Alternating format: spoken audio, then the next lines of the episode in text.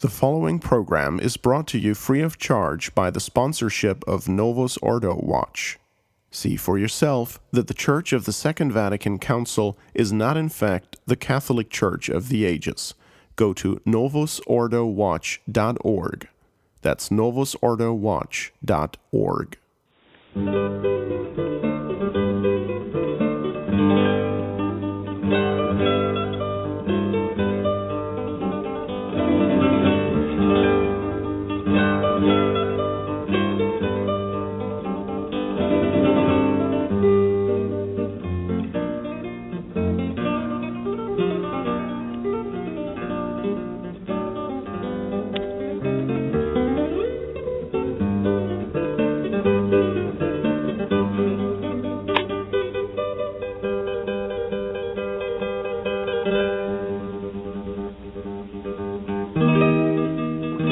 Welcome to Restoration, the Beautiful Things Radio, the production of Restoration Radio, run written by True Restoration Media, and streaming videos for purchase or download are available on TrueRestorationMedia.com.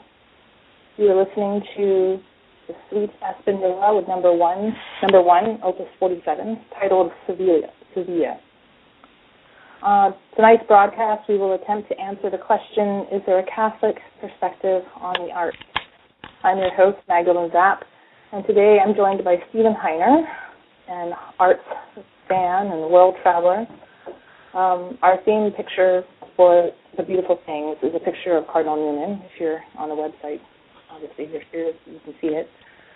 Cardinal Newman is renowned for revitalization of liberal arts among Catholics in the late 19th century, and for his book, The Idea of University, which holds many a gem for Catholics today. I thought we might take a quote of his as a touchstone for the entire show from here on out.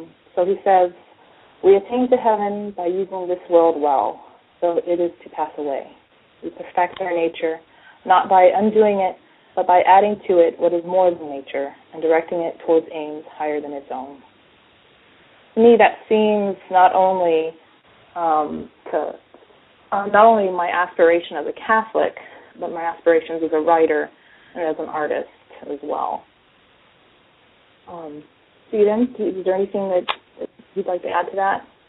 No, I'm obviously a big fan of Idea of a University. I did a whole class on the Oxford Movement and Cardinal Newman in undergrad, so really enjoyed Idea of University. I feel like that's required reading. I mean, if you're a Catholic or even just anyone who has an interest in learning and you went to college, you should read Idea of University. It's pretty great. Does that mean that you actually read the whole thing cover to cover? I did. I have to admit, I've only read bits and pieces. But before we lose ourselves in conversing about this topic, I wanted to give listeners a breakdown of what we'll be discussing today. We won't be taking any calls, but we do welcome and appreciate your commentary on Twitter. The Twitter handle is @TrueRestoration. So we'll be discussing. We'll start with the contemporary definitions of art, and we'll move to the classical definition and the Catholic definition. So let's kick off with our contemporary, I wouldn't say it's a definition so much as the general idea of the contemporary idea of art. And to begin with, there's two major definitions, Plato's from the Republic, which we'll go into further, and Kant. Kant is the reigning contemporary definition, philosophy.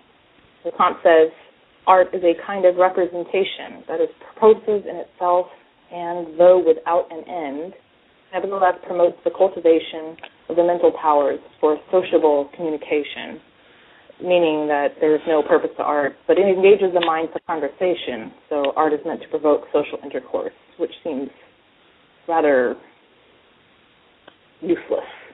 Well, not useless, but it's not very. Well, it's great for cocktail parties. And you would know. I entirely agree, but You know, it's interesting how sometimes we'll hear modern artists laud the opposing interpretations of their work, of artwork. And like when you go to a gallery or something like that, you know, they all sit around and dispute about, oh, what do you think it meant, you know? And it seems like there's like this, it's like a Hegelian-style idea that art is good if it fulfills a function as a cause of discussion, that the purpose of the art is fulfilled if we come to a realization of personal truth, quote-unquote, from discussing opposing interpretation. I think that's a fair interpretation of like what modern philosophy states about it. Yeah, I think so. I think the glorification of, you know, my, you know, I have an opinion, and because I have the power of speech, you know, my opinion means something. It reminds me, Dr. Thomas Fleming, who's one of my favorite teachers, once said, you know, when someone starts saying, I don't know much about art, but he's like, just feel free to stop listening to whatever they say after that. So this, what you just, I think, referred to as the definition is the empowerment, that idea, that definition is the empowerment of anybody can have a valid idea of, you know, what is art or what is good art. And I think obviously that's a starting point, it's a rather problematic starting point. Well, we could say it's a starting point of, you know, breaking down the whole idea of democracy for one thing, but, you know, we won't go there. It's definitely more plebeian, kind of does away within the idea of a hierarchy or anything like that, or, you know, those who know more can speak on the subject. But moving on, modern art seems to say that you know, contemporary philosophies have gone, regarding aesthetics, they've gone one step further, and they question whether art can or should be defined, which kind of goes back to what we were saying before. You know, if we put limitations on what it is, then we put limitations on who can make a statement about what a specific piece of art was meant to be or what it was meant to express. Do you think that's true? Well, again, I mean, it doesn't seem like it's like if you put limitations on something, then you're saying it can only be this thing. And then, you know, in modern art, it's very much, you know, they have like surrealism and cubism and what is impressionism, like the beginning of the like contemporary artistic endeavor.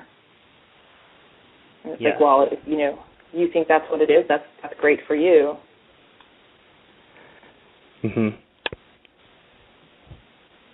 Anyway, modern art. So when we place limitations on art, it ceases to be the independent expression of the artist, and it purely serves an ideological function rather than a philosophical one. So basically, you know, if take religious art, you know, we're promoting the ideology of Catholicism, which as Catholics we would say, well, that's not such a bad thing. But, you know, in our modern day and age where anything that promotes an ideology of any type is looked down on, then essentially art as well would be coming under the gun of contemporary thought. But as Catholics, we would argue that almost everything serves an ideological function, right? Yes, I agree. But remember, we don't think that ideology is a dirty word. Remember, from the modern world, that, you know, ideology, it means you believe in something that's fixed and unchanging. Well, that's just, and therefore not. That's just not. That's not admissible, right? Right.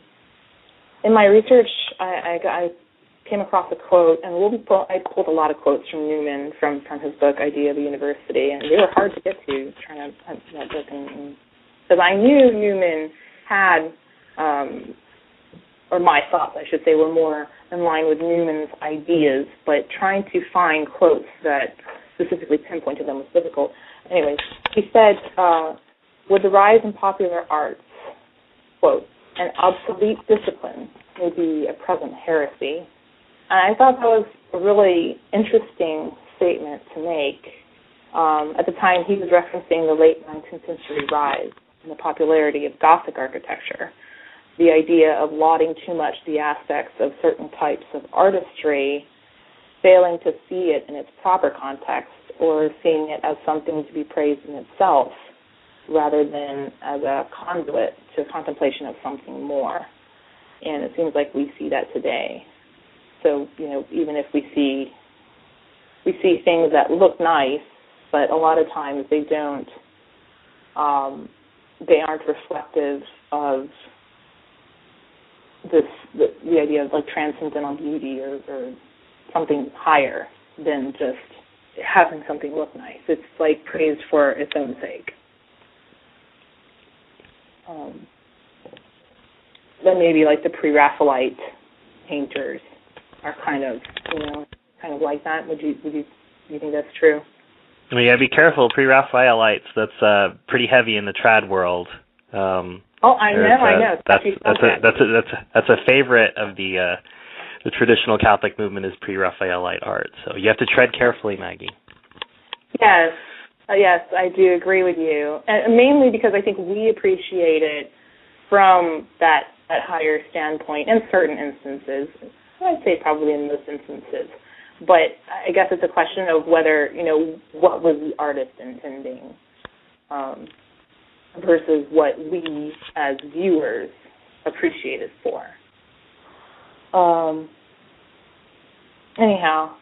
So he argued his fear was that it would just be, you know, certain types of art would just be praised too much for their own sake.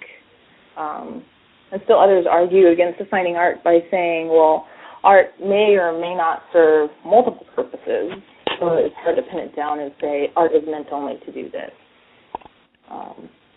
Do you agree with that? What are your thoughts on that?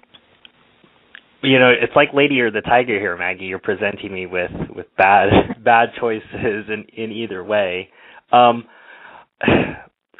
Again, I think this ties into what you started with Kant's definition. So if art is purposeless in the beginning, and it's simply, you know, something pleasant to engage in, and Cardinal Newman had to fight against this in the Oxford movement, where he was dealing with people in England of his day who was saying, you know, morals are a matter of taste. You know, so, well, sure, you're religious, but, you know, that's just a matter of taste. It isn't something that's enduring, that's part of an order. So here, I think what you're referencing is, does art serve a purpose or multiple purpose? Does it not? Or it only does this?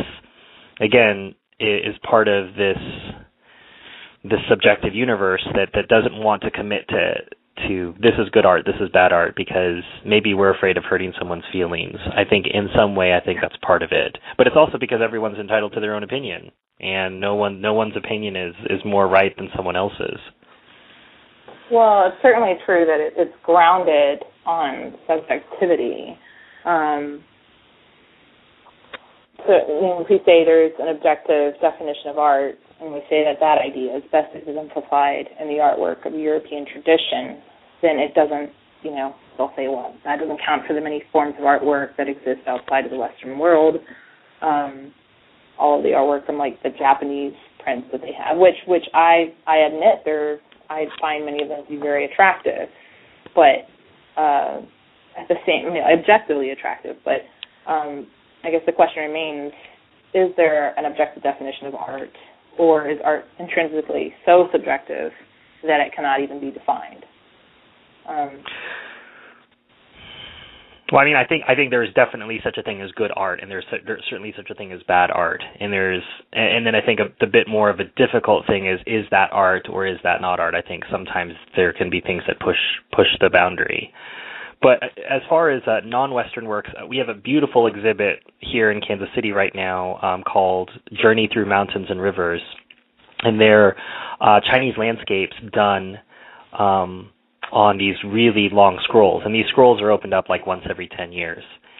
Oh, absolutely wow. Beautiful. The brushwork is amazing, and there's a lot of allegorical things. It reminds me of Eastern iconography. So I I don't know. My Chinese is poor. I think that the Chinese characters can tell you, what is going on. But the other thing is you're forced to sort of look at the scene as a whole. So these things go from wall to wall. They're very, very long. But I think if I think about one of the highest forms of art, which I consider Byzantine iconography, there's a lot of similarity here with the Chinese, at least in these. And these date back to some of the 10th century. Right, so around the Byzantine time, it's actually not that surprising that, not that far from the Byzantines, the Chinese are doing something similar in artwork.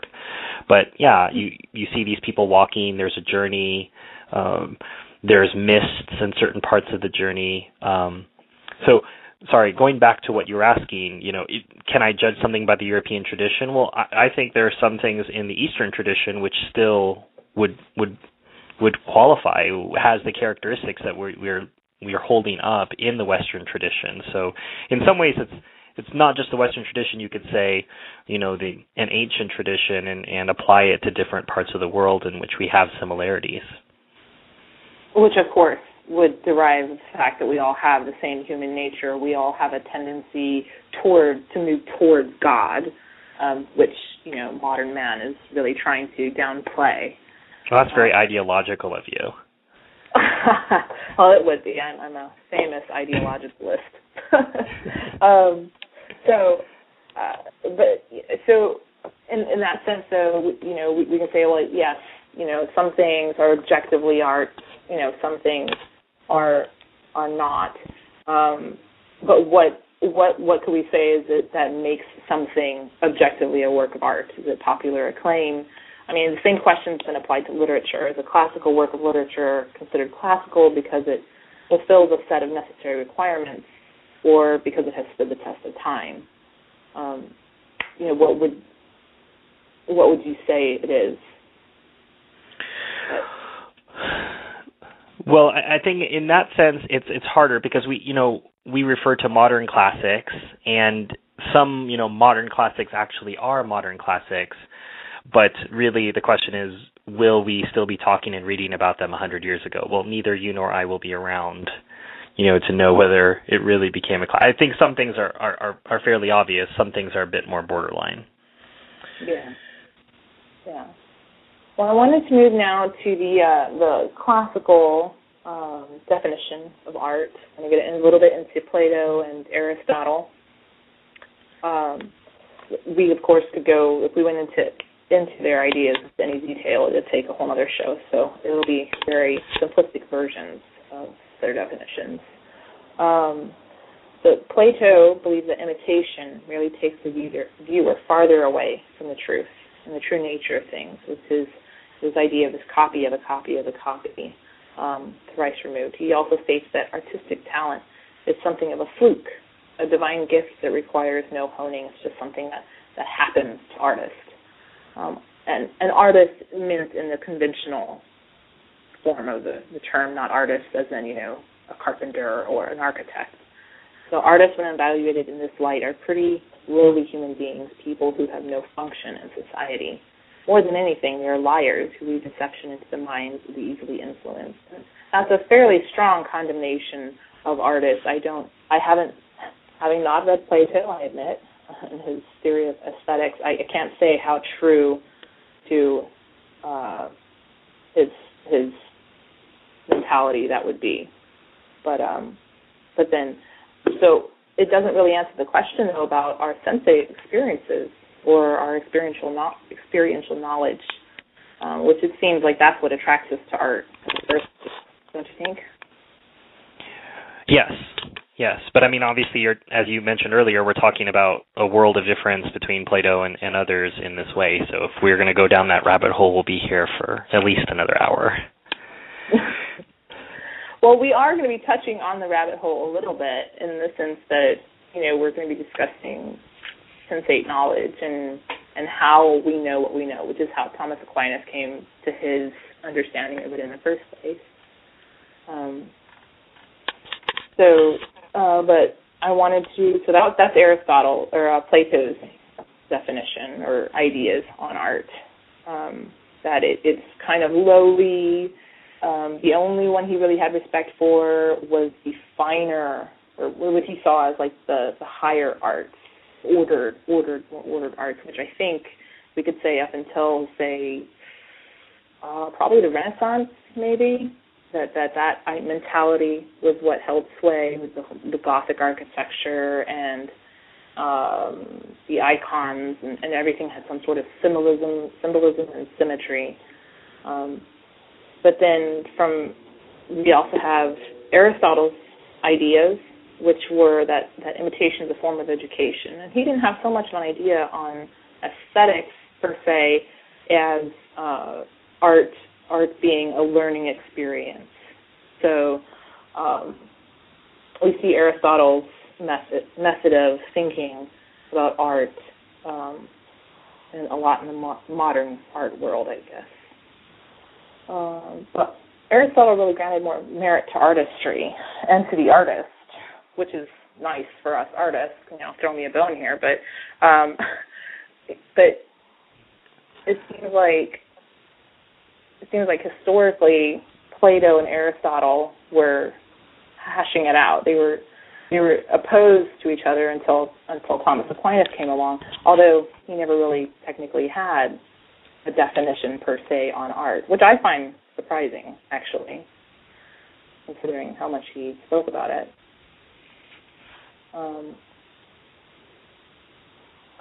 So just to be clear, Plato and Aristotle, they had varying views on art, mainly because they had two different views on the beautiful. For Plato, what was aesthetically beautiful was purely sensate, and therefore lower, less noble. And what was transcendentally beautiful would be found in skilled sciences like architecture. And for Aristotle, though, beauty was just a non-consideration. His theory was more directed towards knowing a thing by imitation using the senses. So even though Thomas Aquinas never formulated a theory specifically on art, we can extrapolate from his body of work what his theory would have been, and he certainly has thoughts on beauty as a transcendental or universal. Stephen, did you, when you were in college and since you were in college, have you read extensively at all anything St. Thomas Aquinas had to say on his aesthetic theory? I have to confess that my Thomistic reading has been much more Summa and Summa Contra Gentiles, so I've been not focusing on the art or aesthetics. Mm-hmm. I have to confess I'm guilty. Yeah, well, I mean, I guess I didn't even realize that he would have, and when I was researching it was actually very difficult to research because so few people have tried, have looked at his body of work to try to come up with a thesis, or how would St. Thomas have thought of this?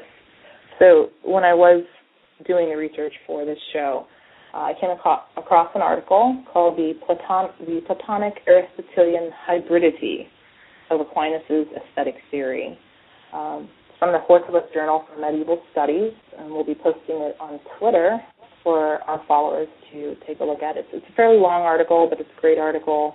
I definitely recommend it to our listeners.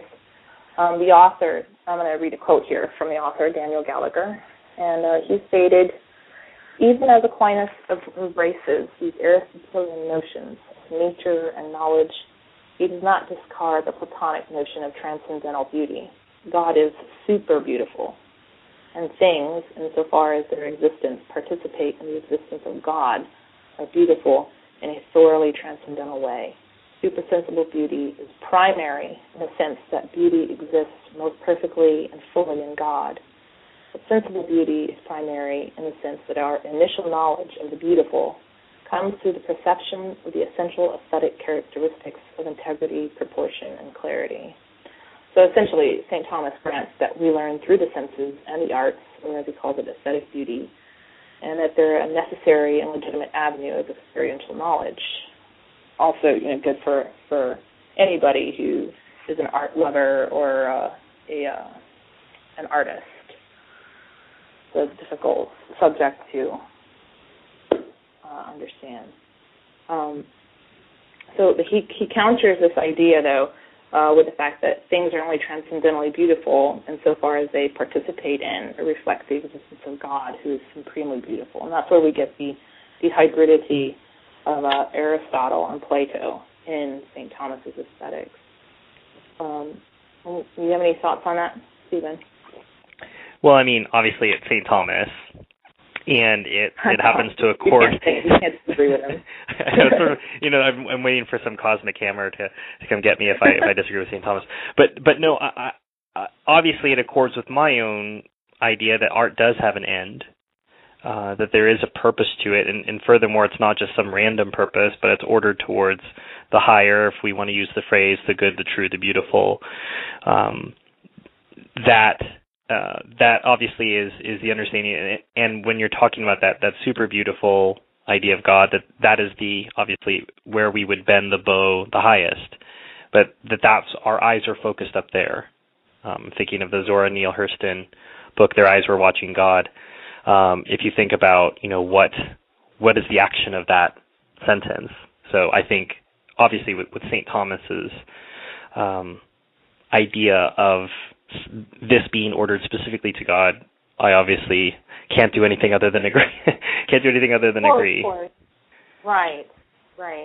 And I know, you know, you're a lover of certain pieces of art that we say are more modern, not necessarily, you know, what we know of as contemporary art. But at the same time, you definitely see like iconography as being higher art, more worthy art, and I was interested. Would you care to go into why? Well, obviously, part of my answer has to do with me not wanting to be scolded by Bishop Sanborn. And the other part, I actually truly believe. So, I think it seems very Platonian of you, Platonic, but not, you know. Well, or maybe just very expedient. I think that part of why Bishop Sanborn would argue, and I would agree, that some of these earlier forms of art or higher forms of art is because they're asking you to engage a bit more. So, for example, if I deliver a song or a video to you, or I sing something to you, it's different from me sliding across the sheet music or describing what the scene looks like to you or having you read something, because what is required then is you're actually going to have to do some work. Your brain is going to have to construct, according to your gifts and your faculties, what that construct is. Whereas if I sing it to you or if I give it to you or if I draw it for you, it's going to, yes, it will engage your other senses, but it means that you also don't necessarily have to bring those into play. And so when you look at Byzantine art, some of the more, some people would say difficult or primitive iconography, I think what is great about what's going on with that art is there are often things in the art that are challenging you to think about themes. And with a more sensate, a more modern form of art, sometimes they're just trying to fill all that in for you, so you don't necessarily have to go to that level. So, yes, I have a real appreciation for iconography. I have some icons in my house. I wish I had more. But yes, I have to also confess, and now you've made me confess it publicly on an international broadcast, that I like other forms of art which are a bit more sensate. But I think this again goes back to where is the art being ordered to? So there are different degrees of order. So some art will take you to those higher thoughts faster, or shall we say, it will make you ascend the 7-story mountain perhaps faster. Can I interrupt you here for a minute? Because I did have a question. Typically, you're going to that point. So would you assert that appreciation of a subject or where it's meant to lead you is necessarily much higher if you have to work to get at it? Because, I mean, that's where it seems like, you know, you're talking about, like, engaging and whatnot, and the whole purpose of the engaging is in order to appreciate it more. Because, I mean, to be honest, like if I sat down and I looked at a beautiful painting, or if I, you know, had someone sing me a song, or if I sat down and watched a song and it was very beautiful, I could see it moving me more and being more appreciative of it than if, you know, you gave me the music sheets and told me, hey, this is a great song. You'd be like, okay, I probably wouldn't even bother to do it. So maybe, you know, God takes into account our laziness. Could I make an argument that the things you have to work for the most are often the things that you most appreciate? I think Beck recently released an album that was just sheet music. So he didn't even cut the album. So he released the music, which meant that he expected everybody to do either covers or their own versions of what he had done, which I think is a very interesting way to release an album. But I mean, if you like Beck, you're going to have to work a lot harder to enjoy that album. And so I think to this end, I'm not saying that hard work alone is what makes you enjoy it. I hope I'm not giving that impression. I think what I'm trying to say is because it engages that faculty, or it engages those instincts in you, that I think that it's naturally I think it's challenging us more. And I think if art does something other than direct us to the good, the true, and the beautiful, we can measure it by how much it challenges us to engage our own intellect and our own faculties. And so by that measure, yes, I might say it actually is, versus just delivering it for me on a platter, you know, with all. And I'm thinking of Roger van der Weiden's Crucifixion, Taking Down from the Cross, rather, sorry. And it is just absolutely beautifully done. I'll make sure I get a link to that up on our Twitter feed. But the colors are so vivid, and you're drawn into that almost, you know, the color and how that looks as opposed to the scene itself. And I'm not saying you won't be drawn into the scene. The scene's quite well done, but I'm distracted by his technique and his colors there. Whereas when you're looking at iconography, I don't want to say you're distracted, but you're drawn to the other aspects, the other things that you're trying to figure out within that.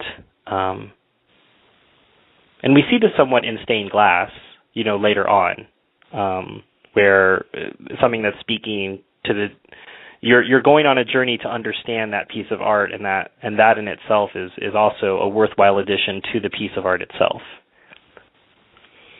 I mean, I can see your point. I definitely can see your point. I know it sounds like I'm going to disagree with you, but I'm not really, you know, but at the same time, I guess it's like, you know, I have appreciation for certain art pieces that teach something, which allegories and things like the Byzantine iconography that you were speaking of, they definitely do.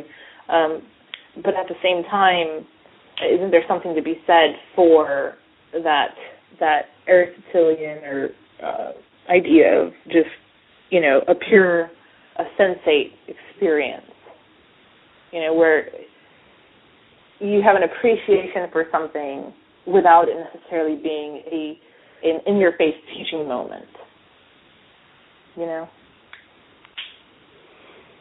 I just tend to question sometimes. I mean, I do truly appreciate some of the, most of the iconography, but at the same time, though, it doesn't strike me as being beautiful just because it's religiously oriented. I don't know, does that make sense? You know? Yeah. Yes, it does. Oh, okay. What do you have to say? Can you speak on that a little bit? You're asking, you're trying to make the distinction about having to have it be religiously oriented. Well, I mean, yes. I mean, not necessarily like religiously oriented either, because, you know, I mean, it's not like the Chinese had the true religion, but like you're saying, it's there was something new to find. It was all representative of a lot of the artwork that you were speaking of. It had like a lot of little symbolism in it, but, you know, I mean, not everyone appreciates that. I mean, not appreciates. I guess they would in the context. You're almost obliged to appreciate it, really, because it's religious oriented towards the true religion. But it's like I don't always want to have a teachable moment. I just want to enjoy things. And the way that sounds to me is almost, juvenile. I don't want to learn. Well, when I look at a Pre-Raphaelite, even if it's that there's a statue of our Lord, and it's particularly gruesome, and it's right after the scourging, and he's just covered in blood, but at the same time it has such impact. Or you could say the same thing about Mel Gibson's The Passion movie. It had such impact as an artistic piece because it was so. Although I'm sure he included lots of symbolism in it, but because it was so intensely realistic, or it appealed to our sensate experience.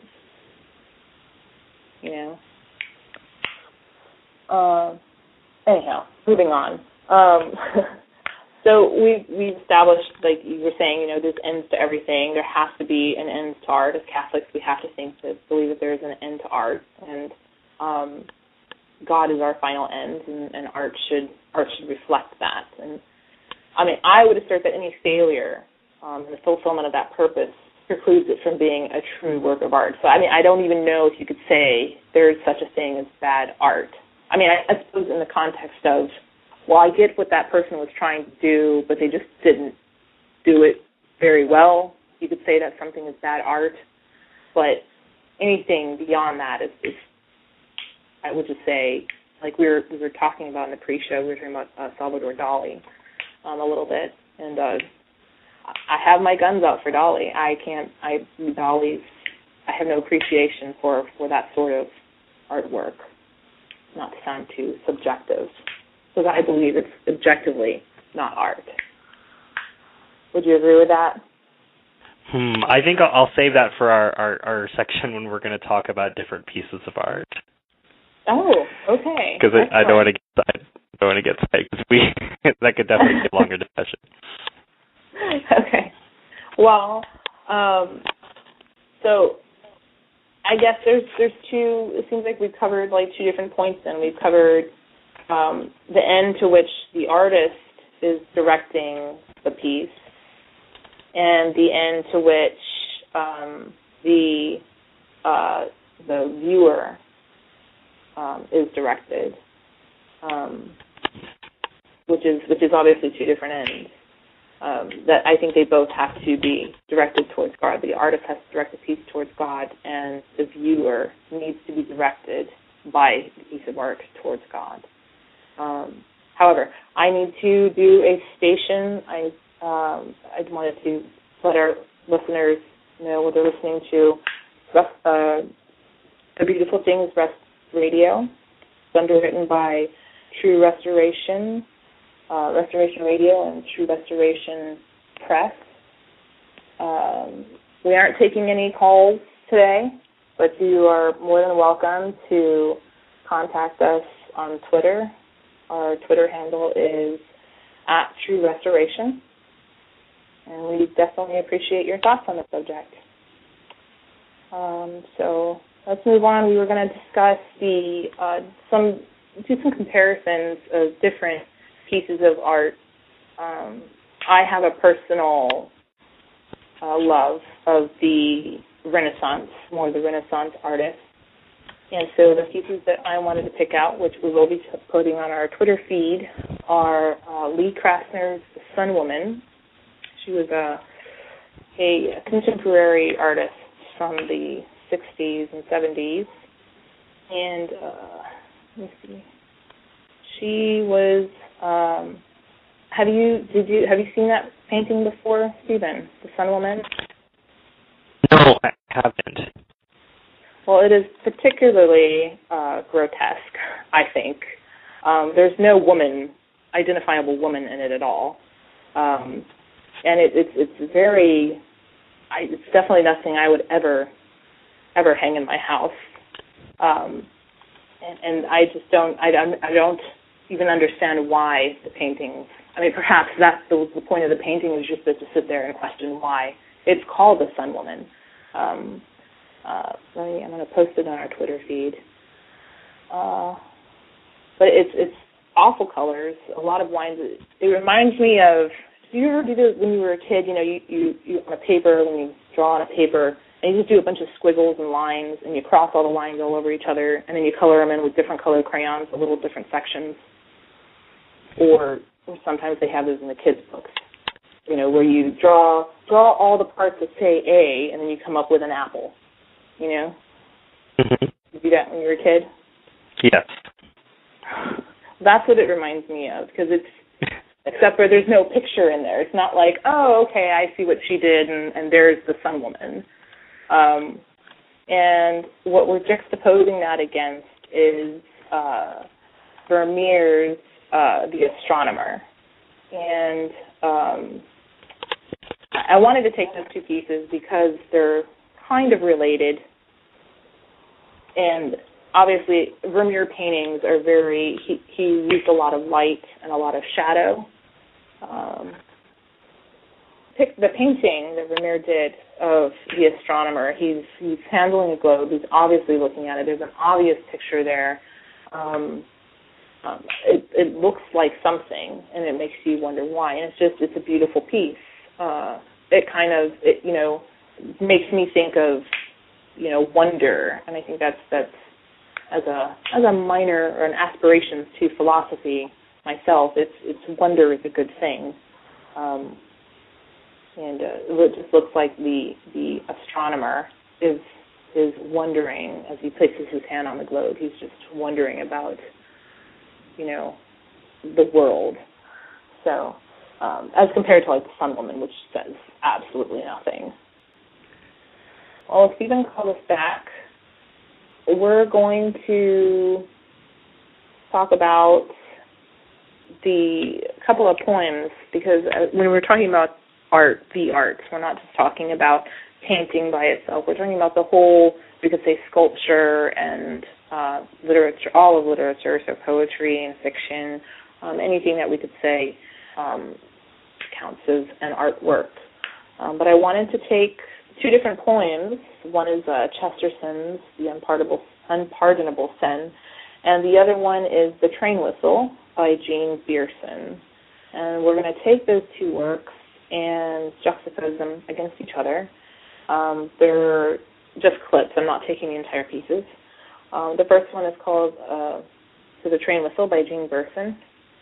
He says, I do not live here. This is where I stay. Horns of trains blare like old Buicks, wake you up along the bay, our new century. So there's no, in this little poem, there's no punctuation at all. Because like with modern art, they're trying to get rid of the whole genres and all those, no rules, no form, just experience. And of course, I do not appreciate that. I think it's more or less stupid because words, I don't see how words have a form in themselves. There's only so far you can take that, and I don't see the purpose of it. It's going back to the whole idea that there's no real purpose in art. It's just meant to be. You're just supposed to experience it, and that's it. So versus Chesterton's poem called The Unpardonable Sin, he says, I do not cry, beloved, neither curse. Silence and strength, these two at least are good. He gave me sun and start and aught he could, but not a woman's love, for that is hers. Which I thought was a really, it's a beautiful. It has a rhyme scheme, it has a form, it has punctuation, it has a nice meter, and then it has a lovely point at the end, too, that, God gives us all of these wonderful things, but he can't give away a woman's love, because that brings up free will and our ability to actually give something, which is a beautiful thought for lovers everywhere. We're coming up actually on the end of our hour here, so I wanted to do the a wrap. We wanted to remind our listeners all of our pieces are going to be posted on our Twitter feed. Except for, I believe the poetry pieces might be too long, but what I'll do is we got to find a link and we'll post that on there. So, but my fear is that classical art, as we understand it, is dead. And I remember at one point Newman stated that literature is dead. He firmly believes that England was no longer, or the Western world, the English-speaking world, was no longer capable of producing good literature. And you know, if he's talking about the arts in general, I don't know if you remember, but a while back they had this beautiful old fresco in this church that this Italian woman painted over, and she genuinely thought that she was doing a good job. But it was really just, if you've ever seen it, and I will, again, post that to Twitter, it is really atrocious. It looks cartoonish and basically like, you know, I mean, my 5-year-old, I'm not going to say my 5-year-old could have drawn better because that's not true, but it was pretty close to what a 5-year-old could do, which it goes to show how bad it was.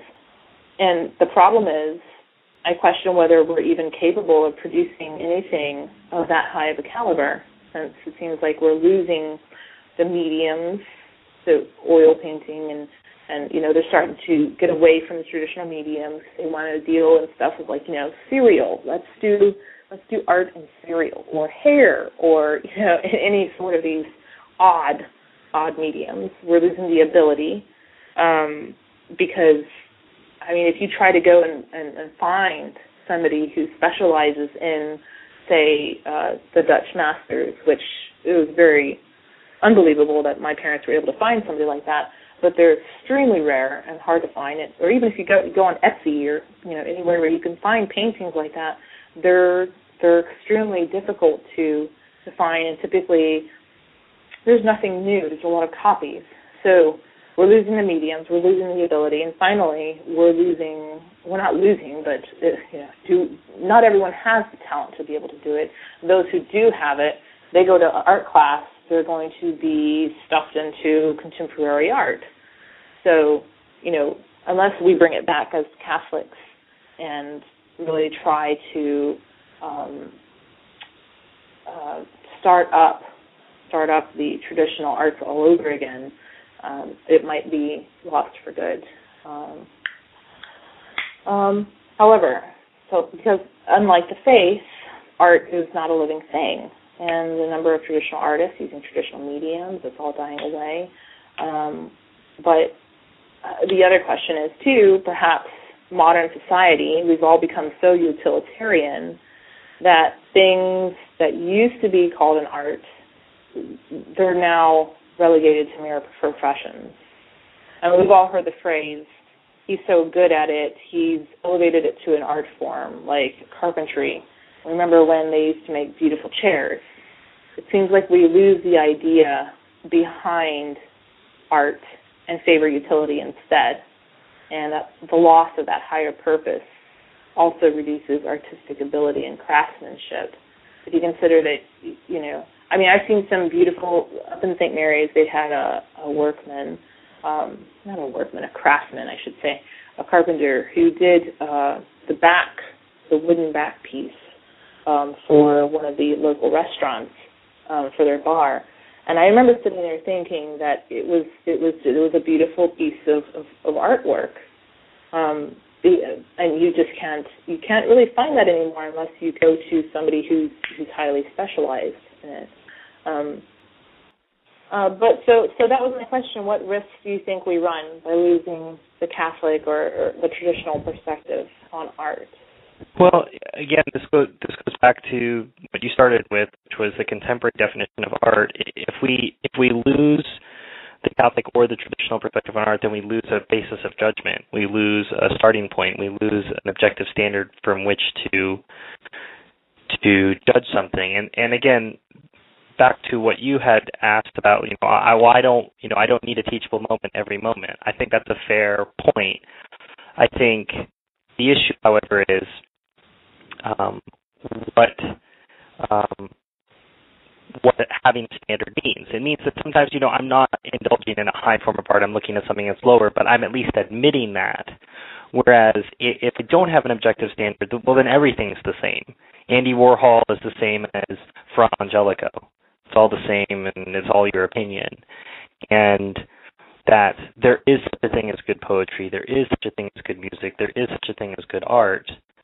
And if you lose the traditional definition or the Catholic definition, I think that you're really sort of rudderless.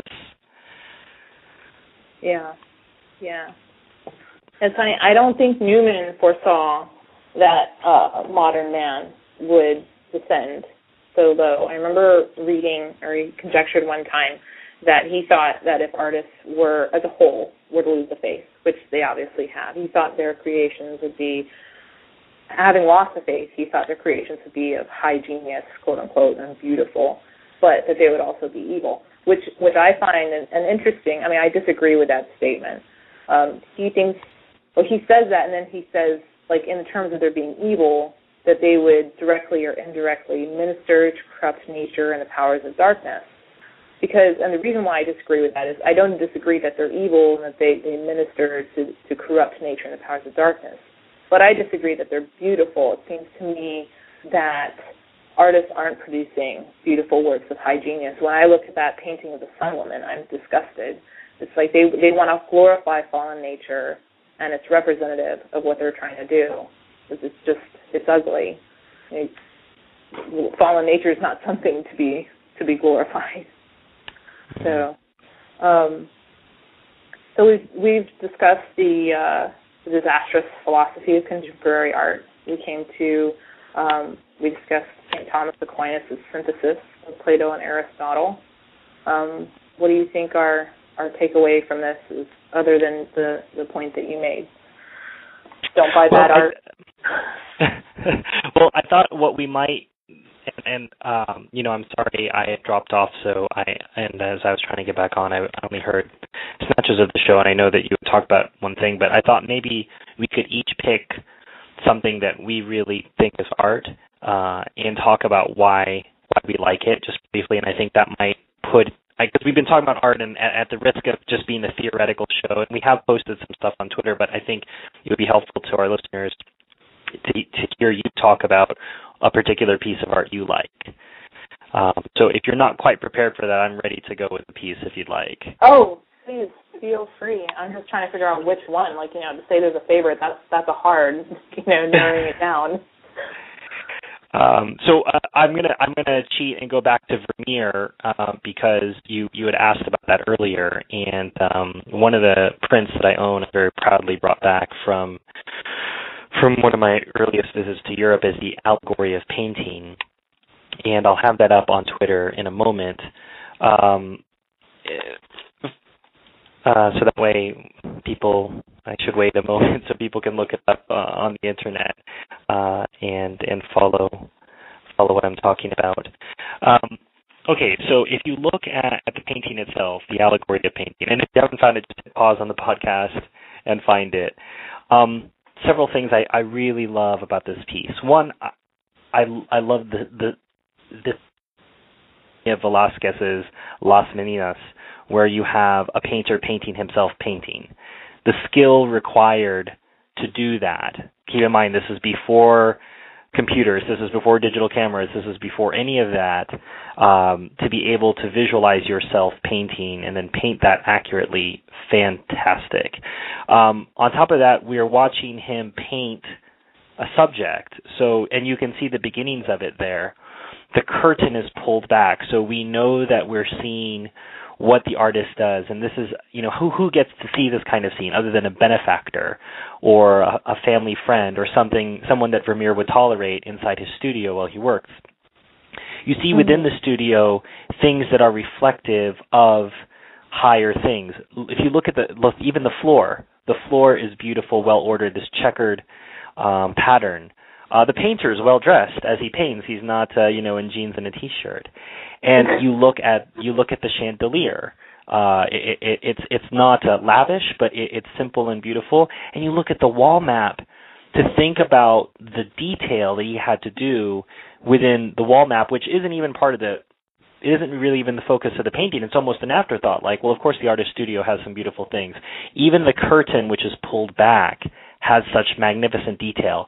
And the light that's coming in through the window, you know, it's that, I would judge an early morning light with that brightness coming in bright at the left-hand side of the painting and then dimming through the rest, just perfectly captured. And that's where you see those shadows on the canvas of where Vermeer himself is painting, that light hitting his arms and body in that way to create those shadows.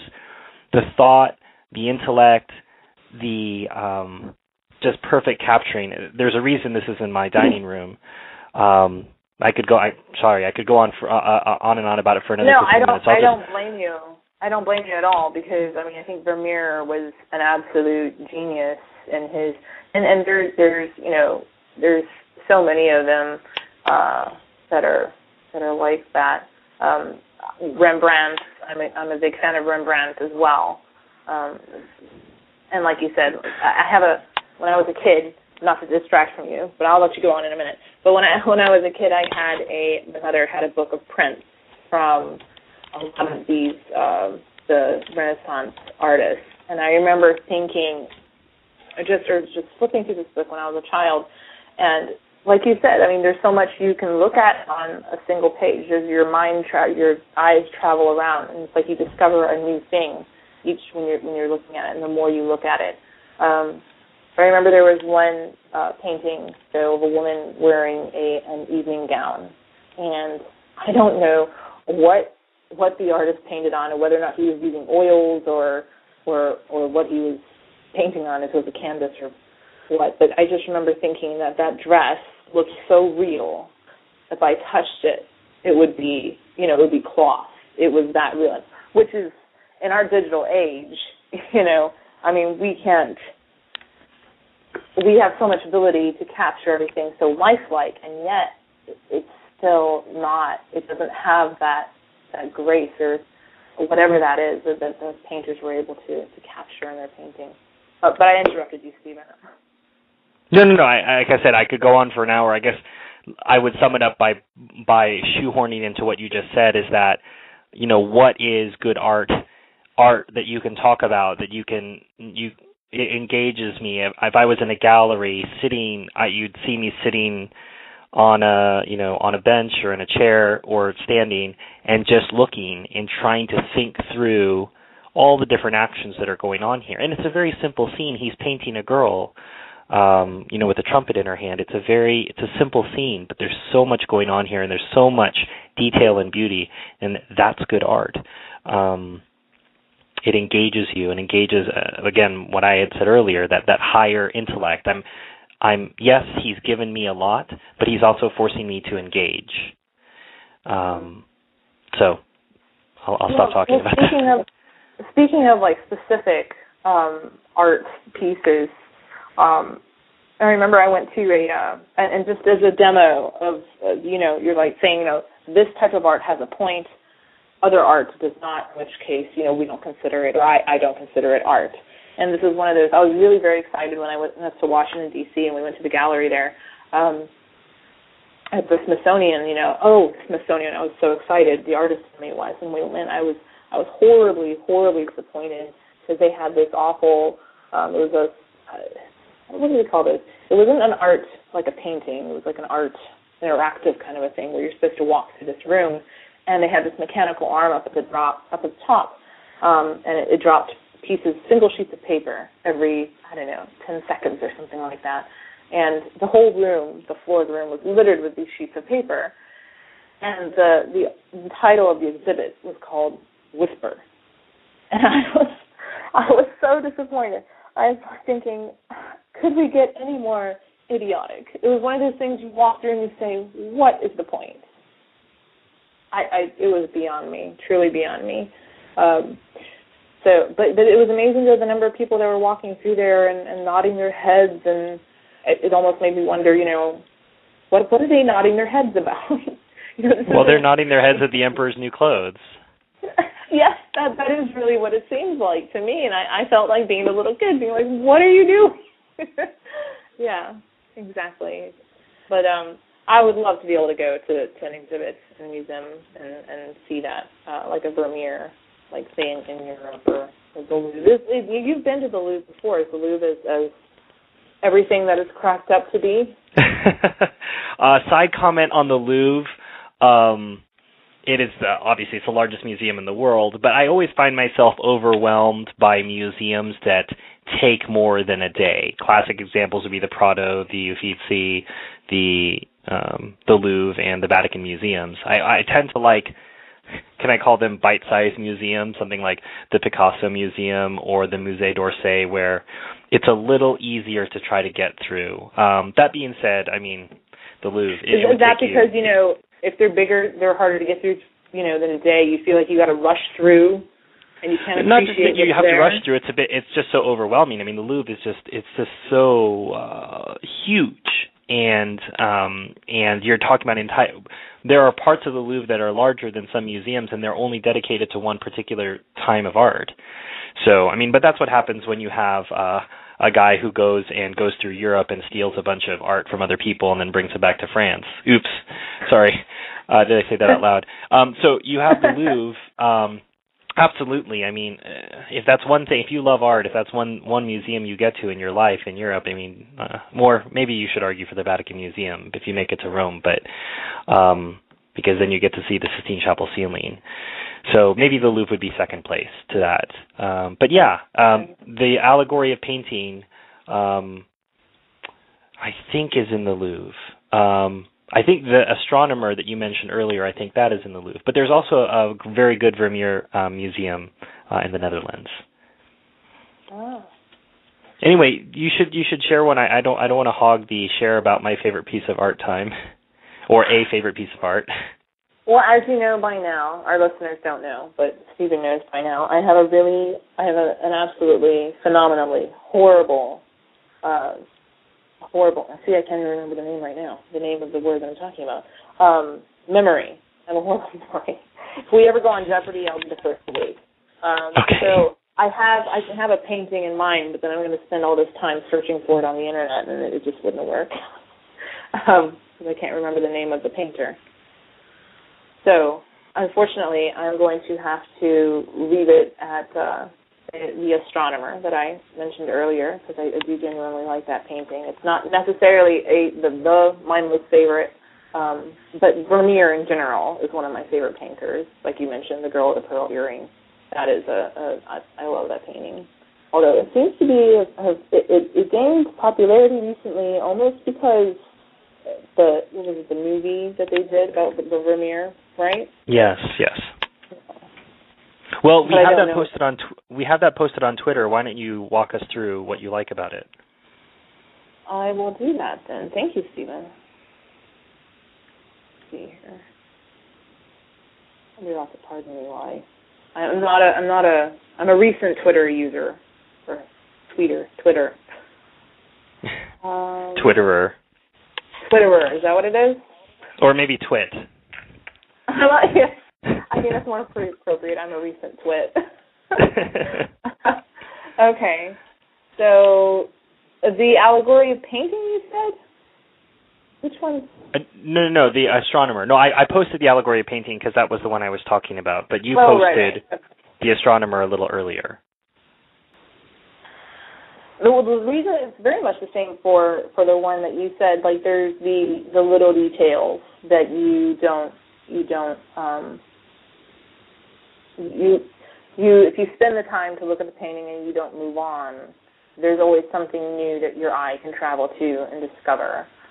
Like I said, for me, my entire takeaway from it is the wonder. That's the general picture that I get from it. But Vermeer, of course, like you had mentioned in the other painting, he loves painting with windows. He loves the challenge, I guess you would say, of painting with shadow and dark. And in this painting, likewise, there's a window on the left and the light comes cascading in.